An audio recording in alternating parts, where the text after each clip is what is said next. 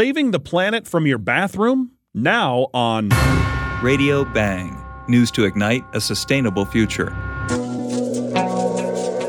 You might not consider the bathroom an epicenter for sustainability, but it really is. There's the tap, which we don't let run while we're brushing our teeth, saving water, the toilet that we flush sparingly, the scale that shows us if we've overindulged, the towels we reuse, and the many plastic bottles we recycle. There's also a whole lot more you probably didn't know about. Take, for instance, toothpaste.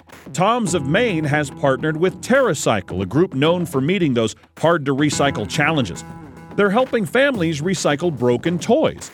Go to tomsofmaine.com forward slash less waste, and you can download a label to send up to 10 pounds of toys to TerraCycle. The toys will be processed and kept out of landfills. Tom's of Maine will foot the UPS bill to ship those spent toys, and they've got a plan to send no waste to landfills by 2020. Okay, now onto your soap.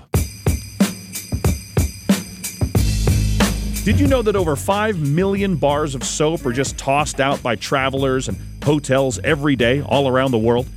But now there's an American company called Clean the World. They collect hotel soap for a process called rebatching.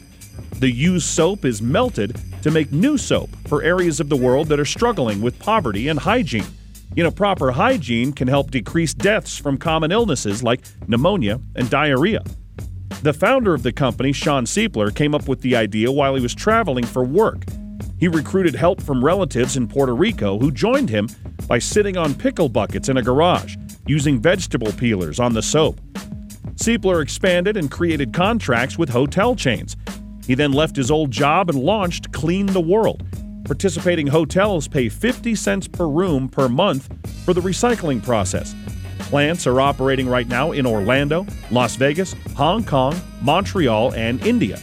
In 2016, Clean the World produced 7 million bars and sent half a million to Haiti and the Bahamas after Hurricane Matthew.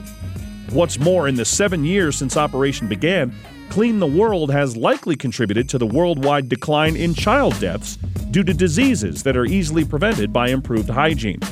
Indeed, standing in front of the bathroom mirror, it's a fine time to reflect on your role in a sustainable world.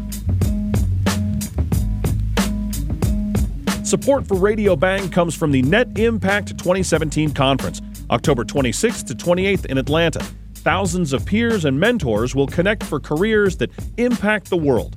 More information at netimpact.org. News of sustainability from across the globe. This is Radio Bang.